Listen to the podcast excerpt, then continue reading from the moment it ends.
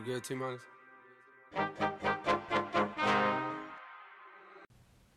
Welcome back to 40 Minutes. This is the second episode of 40 Minutes, and today we will be doing four more interesting topics that deal with sports.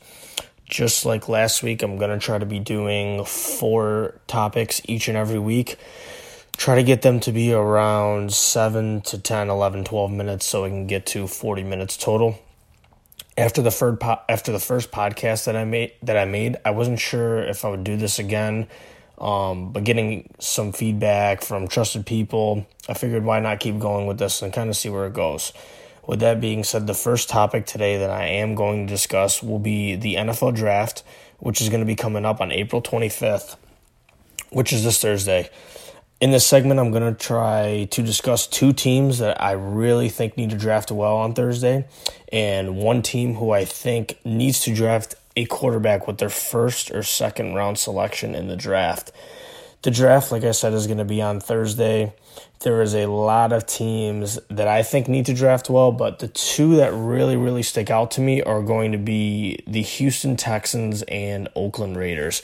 Now, with Houston, Houston already has a franchise quarterback that is established right now in their in their system right now, Deshaun Watson. Um, Watson's a very, very good player at Clemson. Obviously, he won a national championship.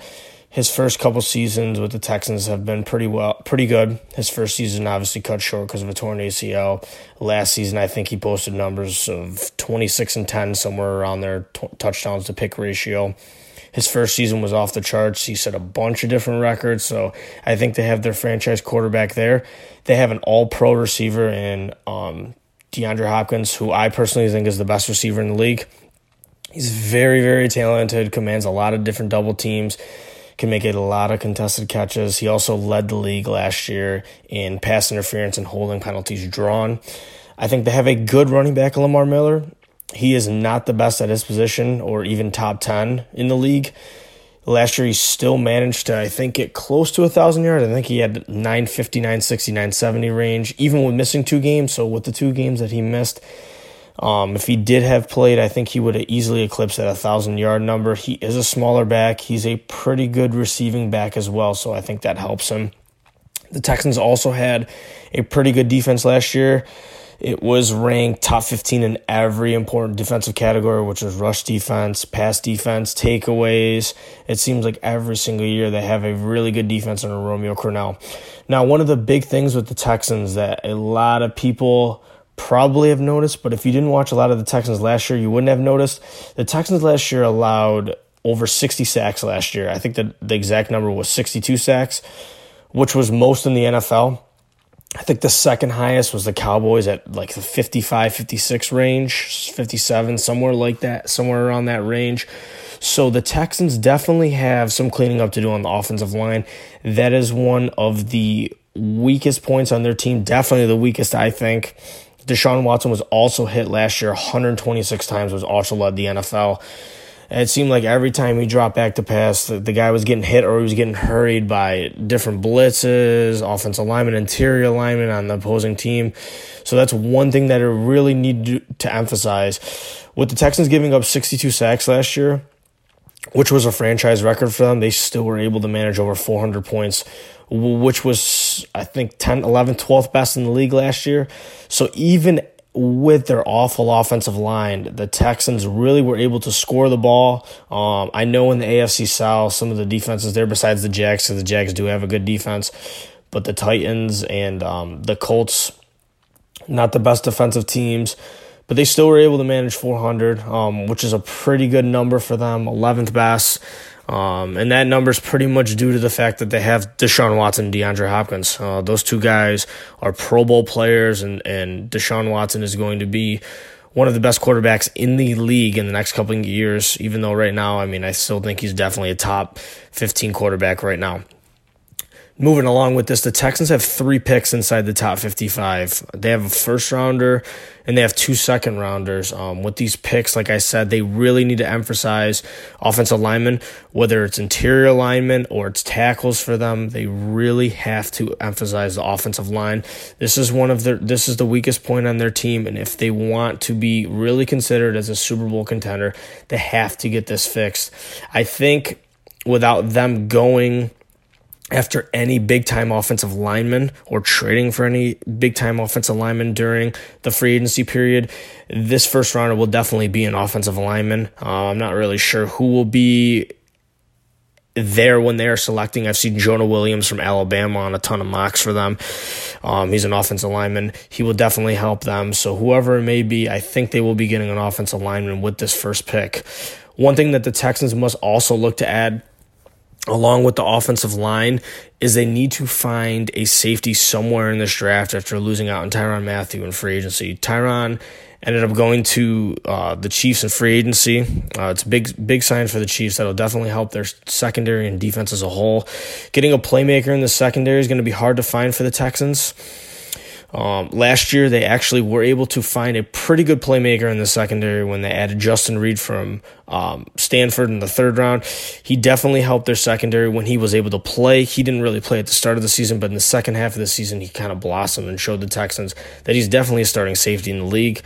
So getting a secondary, getting a, getting a safety in the secondary is something that they really, really need to add alongside with their offensive line because right now those are kind of the two weak points for the Texans from kind of permitting them to being on the cusp of on the cusp of being a Super Bowl contender.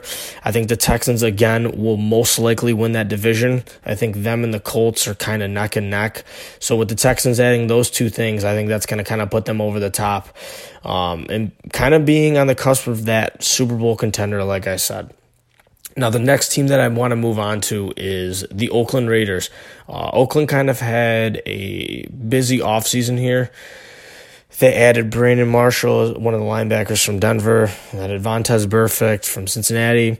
They got Lamarcus Joyner on a pretty good deal from the Rams. Lamarcus Joyner is an awesome safety. If you didn't watch the Rams much, he's he's a good and talented safety. He can play in the nickel slot. He can play outside corner. He can play in the box, and he can play either safety position. So that was a nice add for Oakland, and he is a good playmaker, like I mentioned. Uh, Oakland right now really isn't in that win now mode. Um, they did trade for Antonio Brown, who is obviously a top three receiver. A lot of people think he is the best. He is 30 years, 30 years old, and I'm not really sure how many high levels he has left. Even though he hasn't slowed down recently in the last couple years, Oakland cannot mess this draft cannot mess this draft up. They have four picks inside of the top 20, inside of the top 35. Some of those picks obviously accumulating from the Khalil Mack trade three of them accumulating from the Khalil Mack trade, and the other one accumulating from the Amari Cooper trade to Dallas, which seems like it could be a win for both sides. Trading Khalil Mack was seen as a disaster, as the Raiders traded away a top 10 player in the NFL. He is a premier pass rusher, premier player. I think besides Aaron Donald and Von Miller, he is definitely. Um, the third best third best defensive player in the league, and there's a strong argument for second best, even in front of Von Miller. They need to hit a home run on two or three of these first round picks. Um, and I think that will help with the healing process and make it a little bit easier for Raiders fans who are still kind of devastated from them trading a premier player, like I mentioned in Mack. Oakland, what they need to draft in this first round is they have to draft an interior lineman or an edge rusher, or possibly even both with two out of their first three picks or two out of the top 35 picks that they have.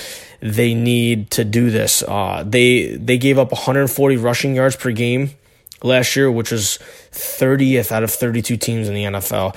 It, it was not very. It was not good at all to see the Raiders um, try to stop the run, even trying even for them to try to get any sort of pass rush on opposing teams, it was not fun to watch as a Raiders fan. The Raiders only accumulated 13 sacks, which is the lowest by a landslide in the league last year. Uh, to put in perspective, the next lowest team for the sack ratio was the Giants at 30. The Giants had 30 sacks. The Raiders only accumulated 13. 17 less sacks from the worst defensive line to the second worst defensive line. That is a big deal. Now, they're going to have a chance at probably Quinnen Williams from Alabama, defensive tackle. A lot of people um, have said that they think he could potentially be the best player in the whole entire draft. So them getting him, them getting him at four would be very nice. Josh Allen from Kentucky. Josh Allen from Kentucky. Kentucky was not televised a lot this season. Um, I think in large part because they were they were expected to be one of the lower half of the SEC teams. They were actually they actually had a good season. In Kentucky. Uh, they were ranked twenty five. They were ranked in the top twenty five for a majority of the season. I think at the end of the season they were ranked there too. So Josh Allen is definitely somebody who the Raiders could take and be happy about. He is a very very good edge rusher and would help them immensely. Ed Oliver from Houston. A lot of people at the beginning of the year were projecting him to go the first or second pick Oakland getting him at four, I think, would be a very, very good selection for them as well. Uh, Nick Bosa, I know, has been kind of on some mocks in that top five range. I don't think there's any way he gets past the Jets at three. A lot of mocks have him going two to the Niners. So with that four pick, they're probably not going to have a chance at Nick Bosa. Along with taking a defensive lineman with the fourth and possibly 24th pick, Oakland may want to go running back or even linebacker the the running backs that they currently have on their roster, uh, DeAndre Washington, Isaiah Crowell, the type of backs that they have right now are not backs that you kind of see as long term starting backs. Even though I know Isaiah Crowell has been bouncing in and out of the, in and out of different organizations the last couple of years. So running back may be something that they really need to take with that third first round pick. I've seen Josh Jacobs on some mocks from Alabama as well as somebody who they could take. And for the linebacker position here, I found this to be interesting with the Raiders. The three starting linebackers that are currently on top of the Raiders depth chart, none of them were ranked even in the above average column on Pro Football Focus for their grades uh, last season. Burfict and Brandon Marshall, like I mentioned, were good upgrades for the Raiders at the linebacker position. Brandon Marshall is a good linebacker in coverage. Vontaze Burfict, not so much. He, he can kind of get picked on in pass coverage. Both of those guys are getting up there in age. They're both 29 years old. Or Burfict's going to be turning 29. So the, looking at a possible linebacker would be something that the Raiders need to look at. It also did come out today that the Raiders are planning a surprise at the number four, four overall pick. Um, I'm not really sure what could be going on in the minds of Mayock, Mike Mayock, the GM there, and Jon Gruden. I don't know what kind of surprise we can be in store for. I really hope the Raiders don't think about selecting a quarterback because Derek Carr, I think, is a more than established quarterback in this league. He has good numbers each and every year. He's been in the league. I know the season after his injury there was a little shaky, but Derek Carr is established. I think with Antonio Brown, that's going to help him a lot. Tyrell Williams, JJ Nelson, different guys that can stretch the field. I think that is going to help him. So, not going away from a defensive line player is something that I really hope the Raiders do not do. The last team that I do want to talk about, and there's just not really a team that I think needs to hit a home run, but one team that I really think needs to draft a quarterback in the first or second round is the Washington Redskins. Now, with the Redskins last year, before Alex Smith was hurt, the Redskins were six and three. I, th- I believe they were six and three. Yes, um, Alex Smith was injured in the Texans game that Washington that Washington played against Houston. They ended up losing that game without Alex Smith. Colt McCoy came in. He led a pretty good comeback. They ended up losing by three at home without Alex Smith, the Redskins last year went one and six. Now, at the point before Alex Smith got hurt, the Redskins were six and three. They were in first place in the NFC East. I don't know how many people actually thought they were going to win the division. Um, but the year that the Redskins did win the division a few years back with um, the quarterback there from Minnesota, what's his name there? Um, Kirk Cousins when they did win the division with Kirk Cousins. A lot of people didn't see that happening either. With the Alex Smith injury, there have been reports from Washington that they don't even know if Alex Smith is ever going to play football again. I don't know if what's going to be happening with that. His injury was a compound fracture in his leg, so it was pretty severe. He is definitely expected to miss the whole entire upcoming season for the Redskins, so that is going to hurt. The Redskins went out and they traded for Case Keenum this offseason. Keenum is not the Redskins' long term solution plan. I don't think, and I don't think anyone else thinks that he is getting older in age here. Last year he was with the Broncos. He was okay. The year before that with the Vikings, he was pretty solid because he had Diggs, Kyle Rudolph, um, and Adam Thielen. So I mean, that's pretty. I think that's pretty much the reason why he had good numbers with the Vikings there. Like I said, 31 years old. He's getting up there in age. I don't think he's a long term solution there for the Redskins. The Redskins had a top half defense in the league last year. They were ranked top 15 in pretty much every important statistical defensive category. They had a solid defense, and they got even stronger when they added a our argument our, our, our, safety that is arguably top five in the league in Landon Collins to a massive deal in the free agency period. Landon Collins is going to help their secondary. They did end up losing DJ Swearinger because of what happened last year with the defensive coordinator there, but an upgrade from Landon Collins is definitely something that the Redskins um, will, that will definitely help them. Even already with a good defense, they don't have the best weapons on offense. I, I know that the receivers are, are a little bit shaky and what they have there. Josh Doctson, I, I they're kind of looking at him to kind of turn things around and see where he goes from there. I know that his hands are kind of shaky. He's been in and out with injuries. Jordan Reed, he gets hurt almost every single year, even though he's really, really talented. So potentially adding a few weapons in this draft the later round could be something that Washington also thinks to do. Derrius Guice coming off a torn ACL will also help the offense as well. He was projected to be their starting back last year before they went out and got AP, so he will definitely also help them and their offense when he comes back. And he should be ready to go by the start by the start of the season. Now the Redskins have 15th pick in the first round and they have a second round pick I think which is in the 45, 46, 47, 48 range somewhere around there. At the 15th pick, the Redskins could be looking at possibly getting a chance at Dwayne Haskins from Ohio State or Drew Lock from Missouri.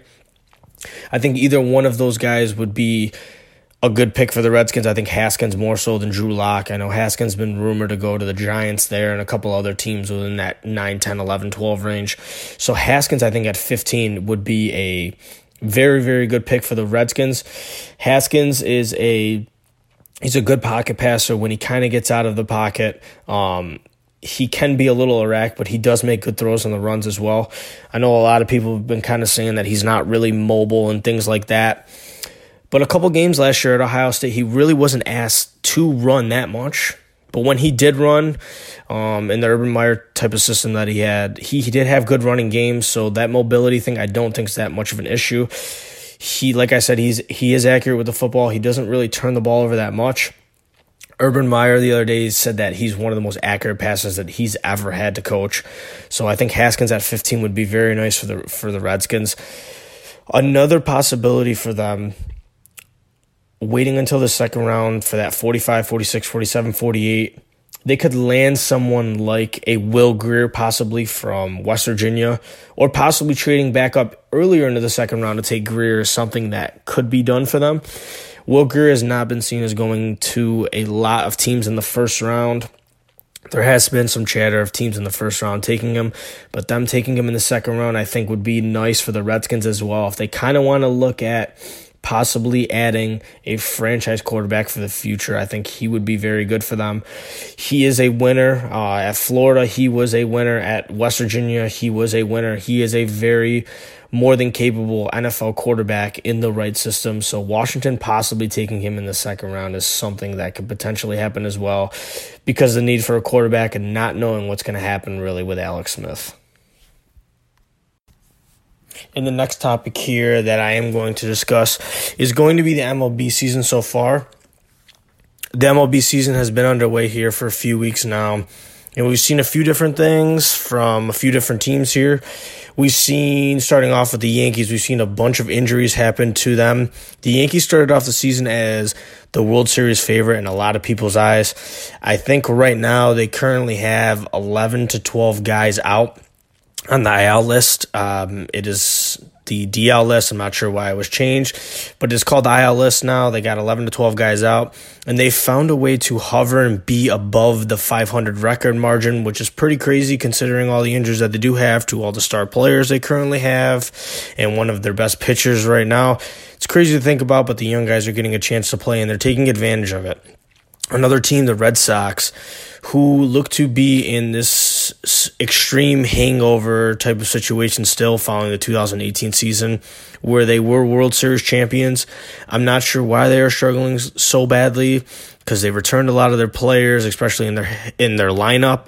They did lose some guys in their bullpen, but they are in a stu- they are in a slump still right now. Chris Sale has been very very bad so far. He dropped another game today to the Tigers. He is currently 0 5. His ERA is above 8. The two starts that I have watched him, his command seems to be all over the place. He is a very high strikeout pitcher, and that's not even seeming to go his way. It's extremely shocking to me considering that he is definitely a top 10 pitcher in the league. I don't think there's really any argument about that it's crazy to think about um, possibly they've rate the ship here in the next couple weeks, but we'll see. Another team that I want to point out so far has been the Twins. The Minnesota Twins have looked really good so far. They got a lot of nice bats in their lineup. I think they're extremely under, underrated and could be a potential dark horse in the playoffs if they got in and they add some sort of pitching.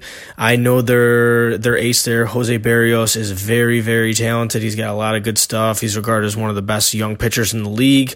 Besides him, after that, their staff is a little shaky. So if they add a pitching, if they add some sort of pitching, they could be a real nice potential dark horse. If they could make the playoffs, it may be difficult for them because I know the Indians are still the king of the AL Central there, and they're still kind of loaded. So for them to make the playoffs be really, really nice. Now, the one thing I do want to point out with the Twins that's kind of crazy to think about is they spent really, really wisely in the offseason. They added Nelson Cruz from the Mariners, Jonathan Schoop from the Orioles, CJ Cron from the Angels, and Marwin Gonzalez from the Astros. They added all four of those guys who are going to be in their lineup every single day for a total of $37 million, which is kind of crazy to think about. Four, four starting players that are going to be in your lineup every day for $37 million. The, the even more crazy thing about that is the four guys that added that who are going to be in their lineup every single day for $37 million altogether last year hit 104 home runs, um, which is very good, very productive for four players in your lineup. I know Cruz there is a solid 30 home runs every single year. So that's pretty solid considering what they got him for. That's a pretty good bargain, I would say. Another surprise that I have right now, and it is the biggest surprise so far in the MLB season, has to be what the Mariners have done in Seattle. The Mariners lost Cano to the Mets, Cruz to the Twins, like I mentioned, Edwin Diaz to the Mets as well, who's arguably a top five closer in the league. Some may even think he's top three. They lost James Paxton to the Yankees, a very, very good left-handed pitcher who's pitched who's pitched very well for the Yankees his last two outings. But like I said, he's very talented. And they even lost Jean Segura, who was traded to the Phillies. He was an All-Star last year, and he's a very, very good shortstop. Some some would even say he's a top five shortstop in the league. He's very talented. They've jumped out to the lead in the AL West right now in front of the Astros, who've been on fire the last couple days here. Their best hitter in their lineup is probably Edwin Encarnacion, which is kind of crazy to think about. Now, Encarnacion has been well known around the league. He's a 30 home run guy. He has over 90 RBIs every year. Not the best average, but it's kind of silly to think that he would be the best player on their team for a team that has jumped out to such a good start. They're constructed of guys like Dee Gordon, who gets on base. He steals bases. He scores a lot of runs. And Encarnacion, like I mentioned. Tim Beckham, who's from the Orioles, Domingo Santana, who was kind of in and out of the lineup with the Brewers last year, guys you don't really hear much about. The one person in Seattle that you do need to know about because they're off to, to such a good start is Mitch Haniger. He's extremely talented, and I think he's very underrated in the MLB if you do not watch Seattle, because I know they're on the West Coast there, you wouldn't really know who he is. But if you do get a chance to watch Seattle play, you can see what he is capable of doing. Last year, he batted in the 280s, hit tw- somewhere around 25 home runs, 90 RBIs. So far this season, I think that Mariners fans had more expectations of him. He's off to pretty slow start so far. I think he's got around 8, 15, 16, 17, 18, 19, 20 RBI, somewhere around that range. 6, 7 home runs. He's off to a slow start, but I think he'll get it going. He's very underrated. And like I said, if you ever get a chance to watch him, definitely do so. If you get a chance to watch a Mariners game, their pitching is kind of constructed of guys that you really haven't heard of either. Mike Leake, not very talented. Felix Hernandez, King Felix, he's lost his stuff over the years, progressively getting worse and worse. And Marcos Gonzales, who has been a very, very surprise so far in the MLB, um, dating talking about pitching. He's 3 and 0 so far. His ERA is in the 3 3 3 4 3 5 range. It's kind of crazy to think about. He is off to a very very good start. I don't expect Seattle to keep up this torrid pace that they're on. Scoring a bunch of runs every game, pitching pretty well. Bullpen seems pretty good even though they lost Hunter Strickland for a while. He's on the DL there for a while. But it's kind of surprising to see what they the record that they have, given that the current situ- the current roster that they currently have as well. Now, with another team that you shouldn't be so shocked about so far this season that I really, really want to talk about because I like their team a lot is the Tampa Bay Rays. They're first in the AL East right now, which probably is a shock to a lot of people. I'm not really shocked about this at all. I think they're seven games over 500. Yeah, 15 and 8. Yep, they're 15 and 8 they finished last season red hot after the All Star break. They went 41 and 25 after the break. They were um, they had one of the best records in the MLB in the month of September, which kind of helped them back into the AL wildcard race. They fell a few games short in the AL wildcard race. I think they were six, seven, eight, nine, some somewhere around that range back of the leaders in the AL wild card race. They would have probably made the playoffs. They didn't get off to such an awful start last season. They are a talented team, like I said. They have the Cy Young winner last year in Blake Snell, who's he is definitely a top five pitcher in the league. He's got very, very good stuff. They added Charlie Morton in the offseason, who's coming off pretty good back to back season with the with the Astros. He his last two seasons, his ERAs were both under the three seven mark, which is which is pretty which is good for a starting pitcher. So he's shown that he can be a starting option in the big leagues. So that's definitely going to help them as the year progresses as well. He's got good stuff. Their third starter that they have is Tyler Glasnow, who kind of was really, really he had high expectations in the Pirates organization. They kind of waited around for him. They I think one of the main reasons why they traded Chris Archer is because they thought he could be the ace of their franchise. He didn't live up to that. He was a high prospect through their system and he ends up going to the Rays. He has been good so far for the Rays. Hopefully, he can be that high prospect that the Pirates thought of him the rest of the season because that will definitely give the Rays a boost as well if they continue on with this good pace that they're on so far. Now, they're hitting, they have guys like Tommy Pham, Yandy Diaz, Kevin Kiermaier, Willy Adames, some guys that you really haven't heard of. Really? Uh, to be honest, Tommy Pham might be one that kind of rings a bell. He's an underrated hitter. He had a good season last year. He was with the Cardinals. If you kind of, if it's kind of ringing a bell right now, he was with the Cardinals. He's underrated in the field as well. He didn't play every day with the Cardinals, but he was a solid player for the Cardinals. Once he came home for the Rays, he's kind of blossomed, I think, a little bit. Yandy Diaz is a young prospect as well as well as Willy Adames. They're two promising young prospects for them that have a chance to be very, very good. They play next to each other in the field. Yandy plays at third, Adames plays at short. They can be two very, very good players. In the outfield there, they have Kevin Kiermaier who gets on base. He's not the best hitter at all by any means, but he is very, very good in center field. He's won a gold glove. He seemingly tracks down any ball that comes his way or he, any ball that comes in the outfield, which is pretty remarkable to see. He's got a bunch of plays on Sports Center, top tens as well. The Rays could seriously make the playoffs this year. And to me, it would not be shocking at all because of what they have constructed right now with their roster. I think their roster is very, very underrated. And if you get a chance to watch them this season, that is one team that I think you would have a fun time watching, especially with Blake Snell on the mound in the next topic here, I'm going to be talking about the Oklahoma City Thunder for a few quick minutes here. I want to discuss some things that people probably already see, but I think it's important to kind of point out what is going on with the Thunder. The Thunder are going to lose a series to Portland. They're currently down 3 1 Game five is tonight on a Tuesday night. I am recording this segment of my podcast on a Tuesday night, and I am releasing it tomorrow on a Wednesday. So some of you that are hearing this may already say that they have lost already, but I just wanted to get that out of the way. It may be shocking to some people and maybe not so much to others that they're actually going to lose a series to Portland. I'm a little shocked considering that they have two of the best three players in the series with Paul George and Westbrook and the other being Dame Lillard, obviously. And usually, when you have two of the three best players in the series, you win the series because that's usually what happens in the playoffs. When you have stars, that's what it comes down to. The stars deliver in the playoffs. But right now, Westbrook and Paul George have not been playing the greatest. So that's kind of hurting them. And it looks like right now that McCollum may actually be the third best player in this series. It's looking like. They have an advantage also at the center position with Steven Adams over Kanter. Kanter really can't defend any pick and rolls at all.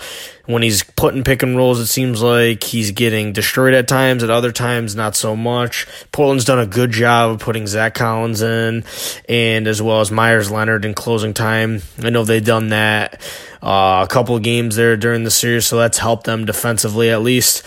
So, what happens from here with the Thunder? The Thunder are kind of in a pickle as far as the money situation. They are in the luxury tax right now, and they're going to be in the luxury tax next season as well. They're going to be twenty to thirty million dollars into the luxury tax when the free agency period begins. So, what do you really do? Uh, that kind of limits them on what they can really sign. They desperately, desperately need shooting. I mean, how on a team with two superstars like Westbrook and George do you not have any shooting at all? They cut Alex Abrines, who was a shooting guard for them. He was a pretty good shooter, not the best, but he was an okay three point shooter. They cut him to save money in their luxury tax bill, which they had to do. They were they were at one point fifty million dollars of the luxury tax bill. They cut it down to around twenty to thirty range. Like I said, they're going to be in that range next season again. So I understand why they did it, but he was aside from George, maybe their second best three point shooter. Um, who else is a good shooter on their team? Jerami Grant. I know this season he shot like 38, 39 percent from three. I don't think he really shot that many threes per game, though. I know he's improved as a jump shooter, but he is not the jump shooter that you want when depending on trying to hit a three. Dennis Schroeder, I mean, for his NBA career, he shot less than 35% for his NBA career. Steven Adams obviously can't shoot the ball at all.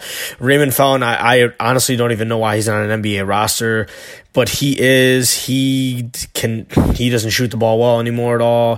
Nerlens Noel obviously cannot shoot. Markieff Morris it looks like he's it looks like the role with him on this team. I don't really know what his role is with them. At least on the Wizards, you know the kind of production that he would give you. He doesn't really even do that with the Thunder. Like none of these guys can shoot the ball from range. It's just I, I don't know. It's really shocking to me the construction of this roster that they currently have. And then another guy that I want to talk about, Patrick Patterson. They're paying this guy almost six million years, six million dollars a year to do what? Like, what is he doing? He sits on the bench and backs up Russell Westbrook when Utah Jazz fans are talking to him and saying racial slurs and all that kind of stuff. What is Patrick Patterson doing for them? Is he not playing because of his defensive liability? Obviously, he cannot guard the post whatsoever. I, I, I don't know what they're paying him for if he's not going to be playing at all. I mean, to begin with, I really don't think he's that good of a player, but I don't know. It's just it's just really shocking with him as well. Their second best shooter, really, besides Paul George, is honestly Terrance Ferguson. He probably is their second best shooter on the team, which really isn't saying much. I think he shot like 38, 39 from three. I don't know how many threes he actually attempted. I, it's just crazy. It's crazy to me to actually think Terrance Ferguson is the second best three point shooter on this team. And then with Andre Roberson, he was supposed to be the starting shooting guard. He it was reported by Royce Young who's one of the beat writers for the Thunder on Twitter. I saw it a month ago. He's not anywhere near a return to game action. Okay, Andre Roberson has been out for a year and a half, and he's still not anywhere near game action. Now, one of the things with the Thunder that I do want to point out, because Andre Roberson is a good perimeter defender, they were ranked fourth in defensive rating this season. So they're they're a talented team. Obviously, with the Roberson, they would be even better. I mean, I don't know how much better because they were fourth as a total. They were fourth total as a defensive team rating. Andre Roberson would give them a boost there, but he really can't even shoot the ball as well. And he's making like ten point five million dollars next season. Steven Adams is making like twenty six million dollars next season. It's just really, really confusing to me the construction of this roster. And another interesting stat that I that I found, which is absolutely mind blowing, and this stat does not include Steven Adams because obviously he does not shoot threes at all. Out of their seven guys that are in the rotation right now, aside from Steven Adams, like I said, they shoot twenty nine percent from three point range. 29% from the three point range. So that's Schroeder, Jerami Grant, Markieff Morris, Nerlens Noel, Raymond Felton, Russell Westbrook. 29% from three as uh, that is very very bad. Um, i just don't understand like i've said a couple times here how you develop a roster paul george and westbrook. Westbrook a guy that wants to get to the rim a lot. Paul george over the last couple years has developed into a really good a pretty good three-point shooter. He's a good catch and shoot shoot a good catch and shoot player now. I know a lot of the times uh, with Indiana during his young years. He wanted to get to the rim a lot. He's a good shooter now, but just besides from him, it's just very, very confusing to see. And when you get to the playoffs here, I know that the Thunder were ranked like third or whatever they were before Paul George was injured and things like that kind of happened. When you get to the playoffs, and the game slows down and the rotations are kind of get limited you play less players in the playoffs your stars play more minutes if you do not have any shooting at all and the game is slowed down with the half court sets, how do you expect to score?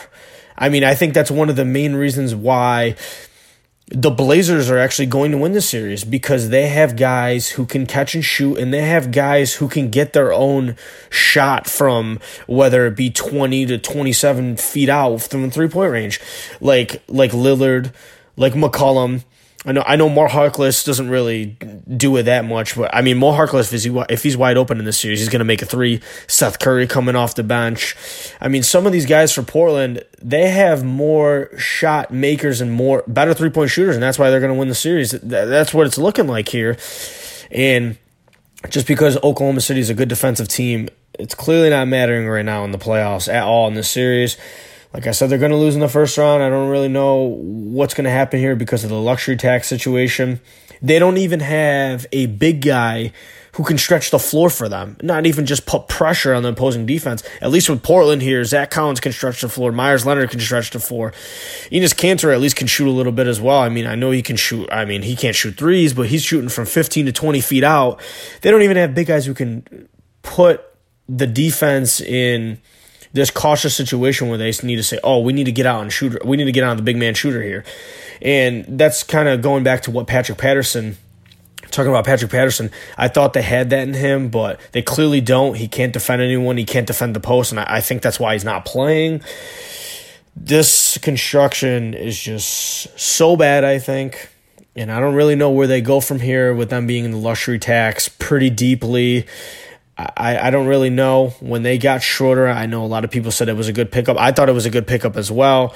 But now, after watching what's going on in the playoffs and their need for more primary shooting, I don't really know if it was the best pickup. It's going to be interesting to see how they get themselves out of this hole that they're currently in and what they do to get themselves some sort some sort of shooting and some sort of shot creators that could help them ultimately with Westbrook and Paul George on the roster. In the fourth and final topic today that I am going to be discussing is who is the second best player right now in the MLB. To get it out of the way, I think that Mike Trout is the best player, and anyone who watches baseball on a consistent basis would actually agree with me that he is. He does everything at the plate and everything in the field. He's amazing, absolutely amazing. The second best player in the MLB right now, I think, is Christian Yelich. Since the All Star break last year, Yelich is hitting over 360, which includes the playoffs, where when he was amazing last year in the playoffs as well. It's considering it's incredible considering that he's had over 400 plate appearances in that time from the All Star break last year. Uh, it's it's just amazing that he's hitting over 360 with all those plate appearances. Just the other day, ESPN tweeted out that Yelich has, that Yelich has 13 home runs before the month of May. The highest ever before the month of May was set by A Rod and Pujols, which is 14 home runs. Yelich has eight days to hit two more home runs, which I think is very likely, um, considering the the path that he's currently on this season and as well as last year after the All Star break. The thing that I absolutely love about Yelich is even with his power and very good averages that he's put up the last two seasons, he also swipes a lot of bases. He steals bases. Last season, he had over 20. He had 22 stolen bases. And so far through the 25 games, I think that the Brewers are in right now, he has three, which is okay right now. Um, some guys that are up for discussion as the second best player Nolan Arenado from the Rockies, Bryce Harper from the National not the Nationals anymore, the Phillies, I'm sorry. Goldschmidt for the Cardinals, Correa for the Astros, Jose Altuve for the Astros, Kris Bryant for the Cubs. He beat out all of those guys last year in stolen bases with his 22. While Yelich does everything that those guys do, he does even better for the most part, considering the home runs, the RBIs, the averages. He does better for the most part beats out all those guys plus the stolen bases. Yelich almost won the Triple Crown last year, which would have been a historic cap to what he did in the second half of the season, as only a list of about 10 to 15 guys have won that award. Yelich, for his career, is almost a 300 hitter. I think he's a shade below that. So you got a guy who's a 300 hitter, and all of a sudden, the last couple years, he's hitting 30 home runs a season He's stealing 20 plus bases. He's going to hit over 100 RBIs again this season. He's becoming a force in the MLB all of a sudden out of nowhere. Um, aside from just hitting Yelich, also he does have a Gold Glove, which is nice to see. He did have a Gold Glove in his young years with the Marlins there when he was a young player. He was very good in the field. Um, so in one of his first seasons, he has a Gold Glove. He has been a finalist for the Gold Glove the last three seasons in the National League. He did not win the award. Some guys that beat him out were Starling Marte from the Pirates. He's a very good fielder. So aside from the hitting, Yelich has also been able to show that he's extremely effective in the field, which is very nice to see when you're kind of naming these top five players. Another guy that I think is definitely up there for the second best player, I would say, aside from Yelich, would be Nolan Arenado, just because he has so many Gold Glove awards and what he does at the plate is amazing.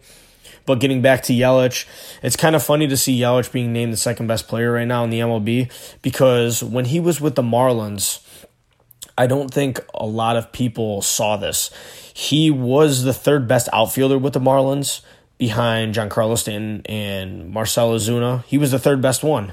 And it's crazy to see that now he is probably the second best player in the MLB. It's just crazy to see that, but that's what happens and what can be shown once you get traded. A lot can happen for you like it has for Christian Yelich with the Brewers.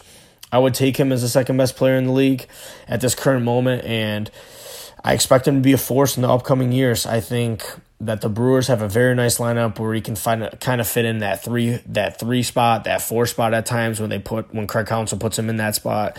He has a very good chance to just keep becoming a force and keep just even getting better. Hopefully, he has another chance at the Triple Crown Award this year. That would be awesome to see that concludes our podcast for this episode. Thank you for listening to the, my second episode.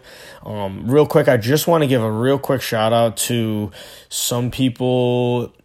Uh, to two to two people specifically, um, Zach Peck for editing my podcast each week, and another shout out to Matt for making me a sweet logo. Thank you, and I will see you guys next week with some very nice, interesting topics as well